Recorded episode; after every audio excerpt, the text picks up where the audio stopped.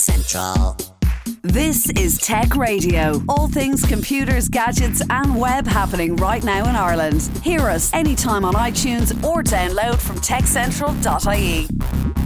Tech Central. Hello there, and welcome to Tech Radio, the number one Irish tech podcast, bringing you the latest news and tech from around Ireland and across the world every single Friday evening on RTE Radio. Or, of course, you can get it first on Friday mornings or anytime you like with your favourite podcasting app from Apple, Spotify, Google, Amazon, or wherever you get your podcasts.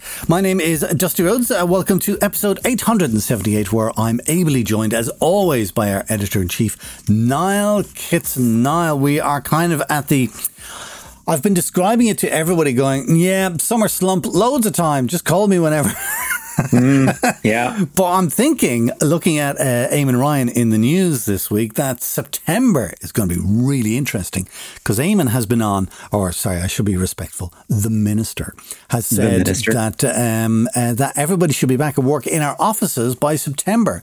I don't think it's going to happen. Okay, I th- I think that's a very interesting proposition because uh, okay, we will all have our vaccine passports by then. Mm-hmm. Fingers crossed, God willing. Uh, I have mine, you have yours mm-hmm. at this stage. Uh, very easily kept in your you know digital wallet of choice, uh, Dropbox uh, in my case. Um, however, it does beg the question: Why given the year and a half of remote working where everyone has been really happy and, and continued to work as if nothing has happened, just, you know, from the home office or your kitchen table or whatever, why, why all the interest in getting people back in the office? I mean, granted, it makes sense. You've got your COVID passport. Yep, you can go anywhere. That's fine. Welcome back to the office environment. Um, Google and Facebook, uh, if I recall correctly, have been quite reticent about letting people work from home forever. Twitter said, yeah, okay, work from home forever. We're, we're fine with that. A lot of companies that we're seeing are advertising and using remote work as a differentiator. It's like, yeah, you don't have to come to the office, you know, work, work from home so long as your productivity is good. But we are seeing some companies going, okay, let's get you back in the office. You've, you've had your time off. So it makes you wonder, okay, people have taken to working from home. That's fine. However, is the quality of the work they're doing from home comparable to that which they would be doing in the office. And if it isn't, then you have a very strong case for getting people back into the office. This is why I think September is going to be interesting because uh, I think I think it's going to be a hybrid thing, and that's that's the mm. way it appears to be going. Um, because you can't manage people if they're not in your office. You just, if you can't see them on a, on a daily or a regular basis, you can't manage them properly. I think about the quality is a really interesting question. I hadn't thought about that, uh, but certainly with the quantity, everybody I know who's working from home is working longer. Yes, uh, and I agree. I've fallen into that trap myself. Mm. Just because you're you're sitting somewhere comfortable, familiar, everything is within arm's reach uh, it is so mm. much easier to end up putting in an extra half hour, hour without noticing. Exactly. Anyway, listen, this is a tech show. So I think kind of with the technology that we have had pre COVID, it was all there before. So Microsoft Teams and Zoom and yada, yada, yada, mm. and Slack and all, all those kind of, they've all come into their own. And I think it's going to make remote working absolutely a large part of our working life. But gathering together uh, in offices, I think, will equally be a large part of our working life from September. And you can see that, as you say, with the tech giants, because Google and uh, I think it was uh, Facebook today said, yes, they want people back in the offices from October, but you must be vaccinated. I think that's really interesting. If you don't have the vaccination cert, don't show up. Yeah, it, it, makes sense, all right. And and you know, the return of the water cooler moment, I, I think, is something people are companies are really mm. really keen to get back on board. If you're a sole trader, it doesn't doesn't matter a, a lick of difference. You're you're on the road, mm. you're doing meetings. That's that's how you do things. It's when you're in that collaborative environment where you've got a little bit of banter between people, maybe not even in the same team, maybe cross teams, cross departments. All these little things spark off ideas. Yeah. And when you're remote working, we you don't have that Anyway, we, we, can't be. Anyway, we just wanted to uh, do a nod to uh, Google and Facebook that they're getting back into the office from October. Facebook is actually what we want to talk about today. Um, tell me what you want about Facebook, and then I'll tell you what I think. Okay, right. Facebook has decided that this this world is no longer good enough for it. this this world, this universe is no longer good enough. And they're taking a, a term from Neal Stephenson's uh, novel Snow Crash. Uh, it's a cyberpunk novel. Uh, I read it. I didn't really like it, but mm. you know I can see why a lot of people would. The world building in it is is absolutely stellar. But they've taken the term the metaverse, and what they want this to be is sort of the next level of uh, what they're calling the embodied internet. So it's the the example of the completely immersive space. You put on your VR headset or your AR goggles or whatever, and you're inter you're interacting with the internet in a much more tangible way. You know, you don't need a mouse anymore. You will physically just point uh, to click, all this sort mm. of hmm. thing. Uh, and it means that you know there's tremendous scope for creating virtual working spaces. Uh, again, replicating those those water cooler moments, if if you so desire, uh, or removing sort of perhaps that element of of Zoom fatigue. Um, but you have to wonder, Facebook's big problem isn't immersing people in virtual spaces; it's sorting out their moderation issue. Um, so basically, what what they're doing is they've they've had two things go really wrong over the past year.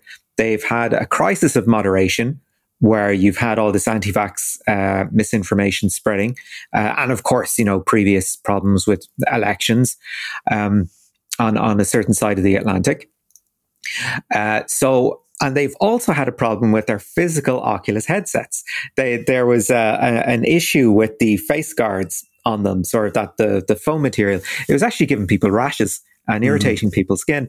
So they had to do a sort of a cost benefit analysis. And yeah, there, there was a recall done, uh, and things, uh, some headsets have been delisted for the moment while, while they figure out how to um, replace that, that particular part. Um, so yeah, they, they've had two big problems one with, one with Oculus, one with content moderation. And they've decided to come out and go, Ooh, look at this over here. If only we're left to our own devices, this level of immersive computing could be for you. I don't know, Dusty. Uh, uh, legitimate uh, or distraction? Uh, before you even get to distraction, I would say that what problem is it fixing? And we started off by talking about going back to the office because people like that one on one human real interaction. All right. Mm. Uh, we're all fed up with Zoom. All right. Which is, I mean, this kind of metaverse is like putting goggles on. It's like Zoom on speed. Do we really yes. want to go there? So, no, I don't think it's fixing a problem.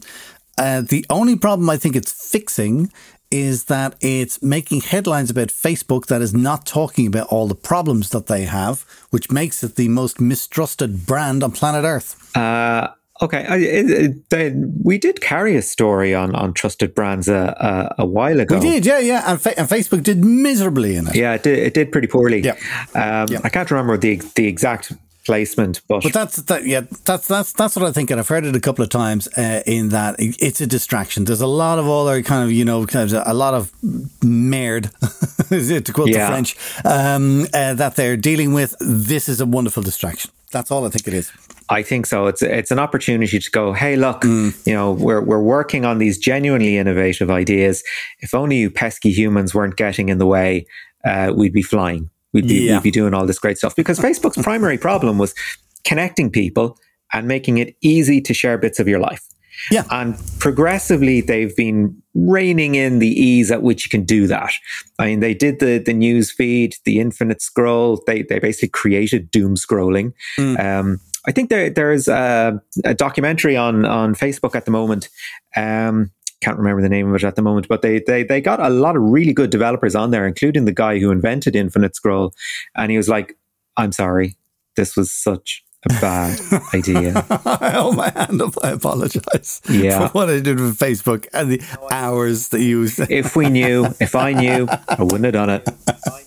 Oh, well, there we go. There we go. Listen, it is the middle of the summer and it is kind of quiet. So uh, there's not too much happening in the news. But um, uh, yes, hopefully when we get back to September, ta-da, it'll all be back to normal again and we'll be able to go to conferences and meet each other for coffees and, and, and people will actually be in town and, and all kinds of things. We, we, Hope springs. Hope yes, springs. Indeed. We, we, we wait patiently for that day.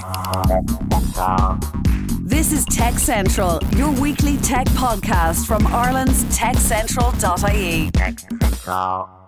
We see stories about new applications for artificial intelligence every day, but while it works as an aid for decision making, it can often fall flat when left to deal with human problems like helping companies find the best staff or how to accurately recognize faces in a crowd.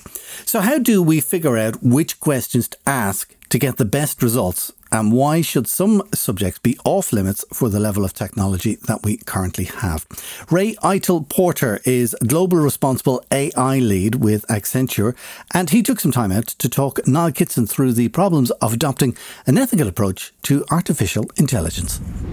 Ray, when looking at AI, we're understanding that it's being driven by the likes of Facebook, by the likes of Google, by the likes of Amazon, basically companies that can afford to uh, to invest in these sort of expensive, I, I guess, almost moonshot um, uh, projects. So one has to wonder: is ethics baked into uh, this kind of research, or you know, is it a matter of ethics will never be considered by these companies until something goes wrong because ultimately they are profit driven entities? Well, I think uh, there are a couple of points sort of embedded in your question there. Um, firstly, I would say ethics isn't necessarily embedded in AI. So I think it's something that, that we have to be very purposeful about. Um, but I don't believe that um, ethics and profitability are incompatible.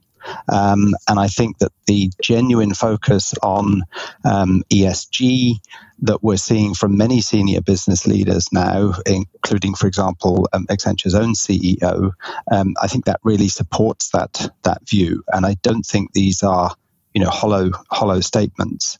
Um, but I also think that there is a, a, a, business imperative, if you like, because businesses recognize that AI can bring them huge benefits, but that will only be possible if customers, consumers, and colleagues um, accept and adopt AI.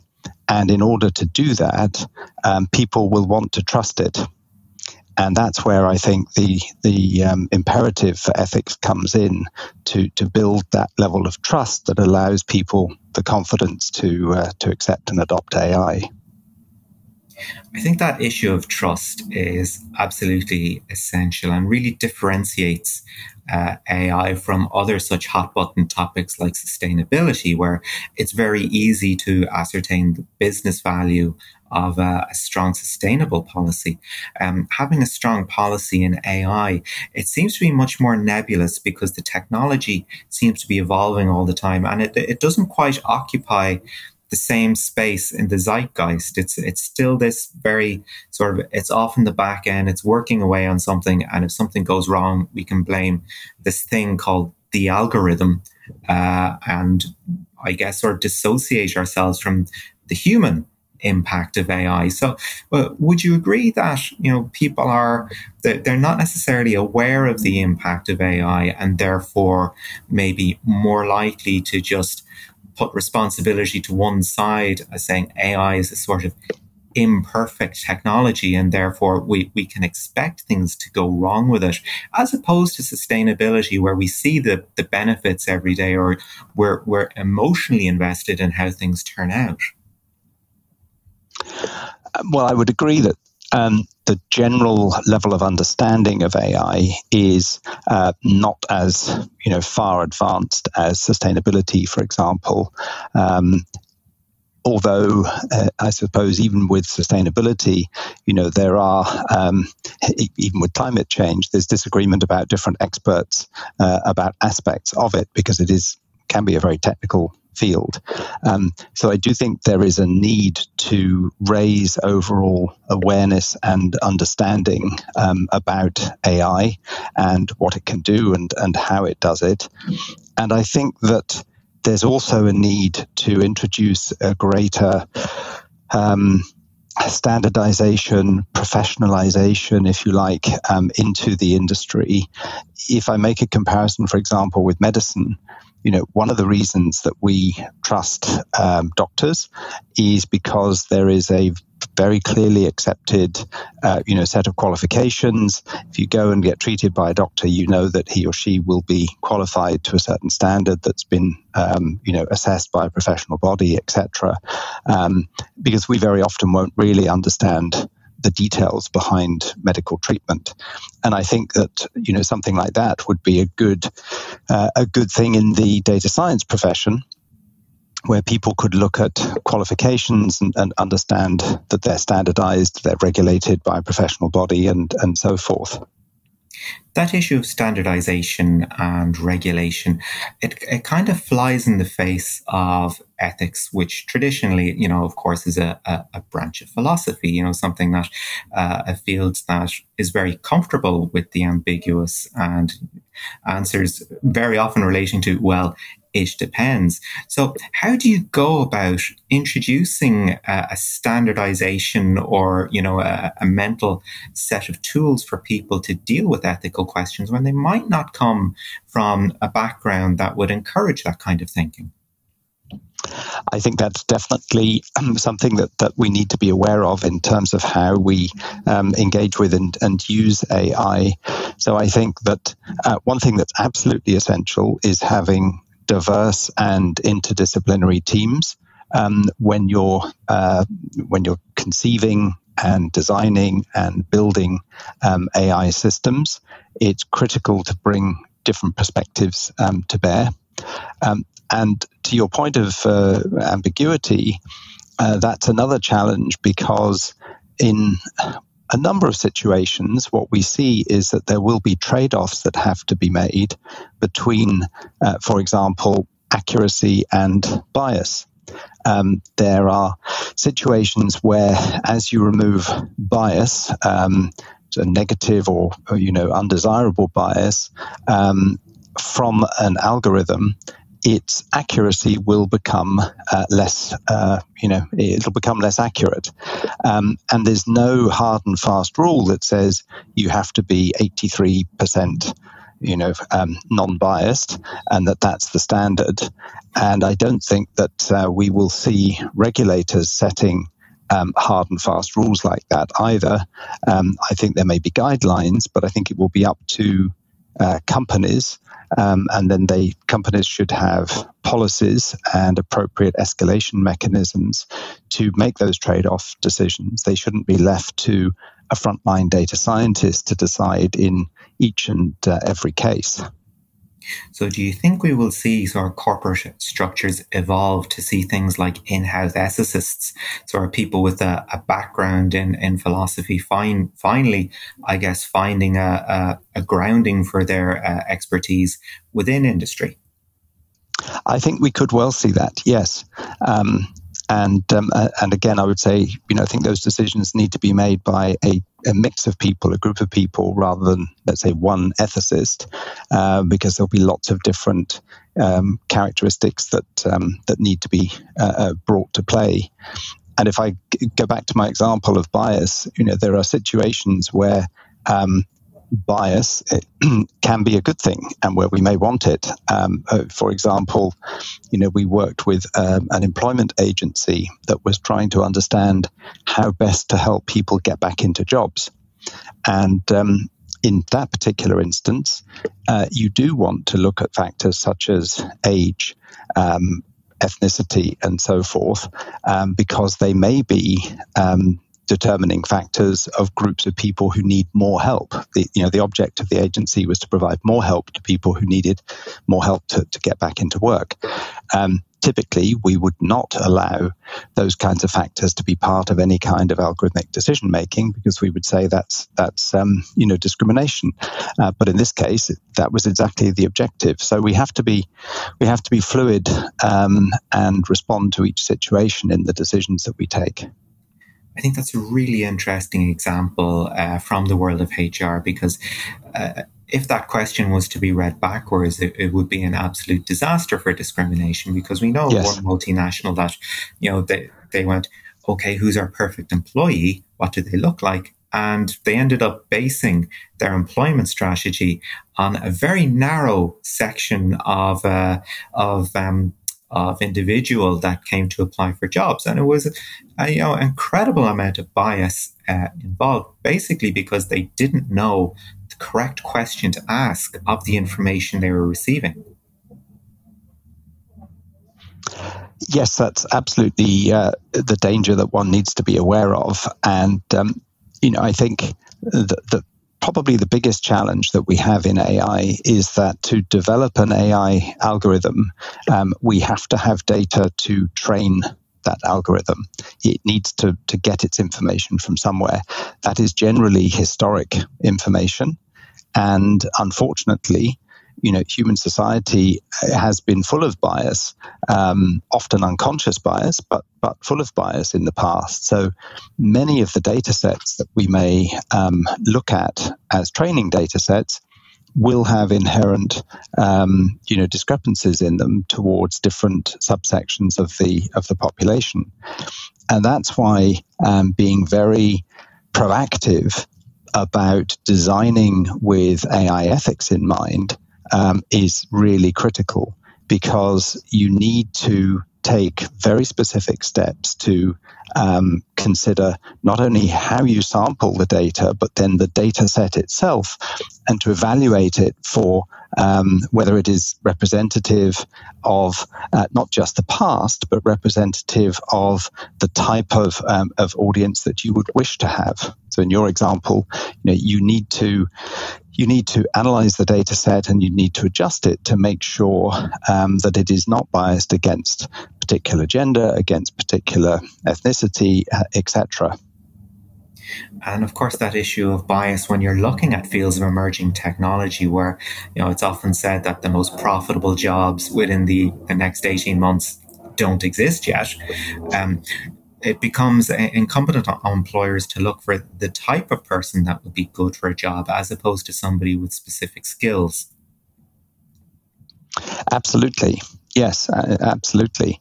And I do um, I do fundamentally believe that we have um, a positive opportunity here with the use of AI because, you know, uh, I think many companies now um, provide unconscious bias training um, for their members of staff. But I think we would all recognize that um, you know, we are, as individuals, we're all a product of our of our upbringing, our background, you know, location, a whole range of different things. And it is actually quite difficult to make sure that human beings are completely unbiased and are objective in their decision making. Whereas in principle, it is possible to make algorithms completely objective and, and unbiased. It's not easy, um, but that is, I think, the opportunity that we have, and it's incumbent on anyone in this field to strive for that and to really um, look to use AI to achieve that that better goal. So, in looking at the application of AI, where should it, it actually, you know, where should ethics exist in the AI um, chain of product development? Should it be at that you know level of should this be a project we we should pursue? Do we have the tools? Do we have the data to accurately interrogate this project? Or should it occur at sort of the minimum viable product level where you go, uh, okay, look, we've we've tried this and it hasn't worked? Or do you should it be at sort of that the end of the chain really when it starts reaching the the end user or the consumer, and then you take a step back and go, okay, in the wild, this this just haven't worked. We we have to put a, a line under it. I think it has to be all of the above. So I think it's absolutely essential that you design with AI ethics in mind, and that means asking those questions, you know, at the point of conception. Um, just because we can do something with AI, do we want to do it? Do we think it's appropriate? Does it fit with the values of the organization that that uh, you know is is considering developing it? Um, but then those questions um, and technical evaluations have to continue all the way through the what we, what we would call model development life cycle. So as you select your data, as you process your data, as you build the model, as you're testing the model, um, and then as you start to deploy it. And very importantly, and, and sometimes overlooked, is the criticality of continuing to monitor um, the algorithm when it's actually live. because the environment in which the algorithm is used may change, and that may change the way that it behaves. Um, and might introduce, you know, some some bias, for example, that, that wasn't there originally, um, or it may be used in in a context that was never intended, which may cause it to uh, provide um, you know, undesirable results. So I think it's critical to have this perspective all the way through the through the life cycle. I suppose this speaks to the need for that awareness of how AI works. That because something has failed in its first iteration, it doesn't mean that the algorithm can't be refined and, and made more accurate. How do you think, you know, do, do you think there is a massive challenge in sort of getting that sort of knowledge into uh, uh, into the zeitgeist, especially when you have high profile failures like facial recognition, uh, where minorities have been incorrectly identified. You know, these are some, these can be some fairly high profile failures. Um, so, how do you educate the public to understand that? Look, occasionally these things are going to happen. You know, AI is not. You know, it's an aid to decision making as opposed to a replacement for human decision making. Well, I think there's several important points there. Um, one is that I would say we should be really careful to not let these kinds of systems loose in the wild, if you like, until they have been exhaustively um, checked. And um, I think it's also important to apply a sort of risk triage approach to that. So, you know, if let's say my algorithm is going to make a decision as to whether I recommend a green shirt to somebody or a red shirt to somebody, it's not particularly high risk, right? So I can probably, you know, let that one loose relatively early or relatively easily, and and if it is not so accurate, um, it, it's not so critical if it's facial recognition and it's being used in a situation which really impacts you know individuals and um, perhaps their rights or their access to to um, services or whatever, um, we should be incredibly careful before um, we actually use you know those kinds of algorithms in a commercial uh, setting, because I we don't want to have um, headlines in in the press about AI going wrong because, to the point we were talking about earlier, trust is absolutely critical if people are going to adopt it. And the more unfortunate headlines that one sees, um, the less people are going to be willing to to trust it. So I think the industry has to be really, really careful um, about doing this extensive testing and trialing and catching those um, you know mistakes um, before before they happen in in reality. So, in looking at who gets to sort of decide ultimately on whether projects should go ahead, be maintained, uh, or or killed. What sort of um, organizational structure would you prefer to see? Would you would you see, you know, the ethicist, the business case, the technical case, uh, all represented as sort of a, a, a committee? Totally, yes. Um, you know what we um, what we do ourselves and what we recommend to the clients that we work with is that this has to be a cross enterprise endeavor. Um, I don't think you can have you know one department or one group which is solely responsible for this um, because it um, AI ethics cuts across you know all aspects of the business.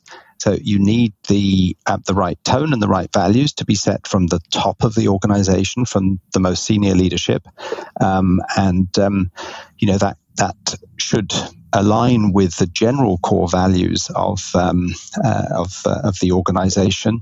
Um, it was interesting. I was listening to a podcast actually this morning with um, the uh, I think it was the European CEO of Visa who was talking about the fact that they are adopting ethical principles um, about the way that they they use data as a way to guide you know that organization. And I thought that was you know exactly the right way to go. And then those principles need to cascade down through the organization um, business managers, product owners, non technical people have to understand the role that they need to play.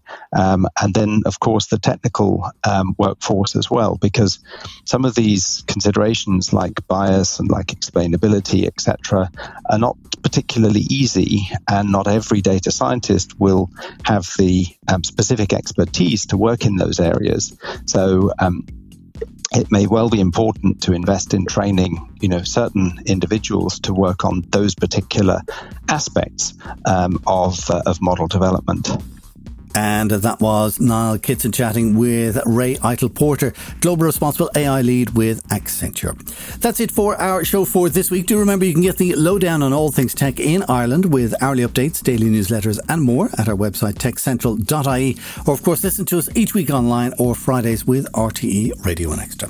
Until next time, from myself, Dusty Rhodes, and from Niall Kitson, thanks so much for listening as always, and have a great weekend.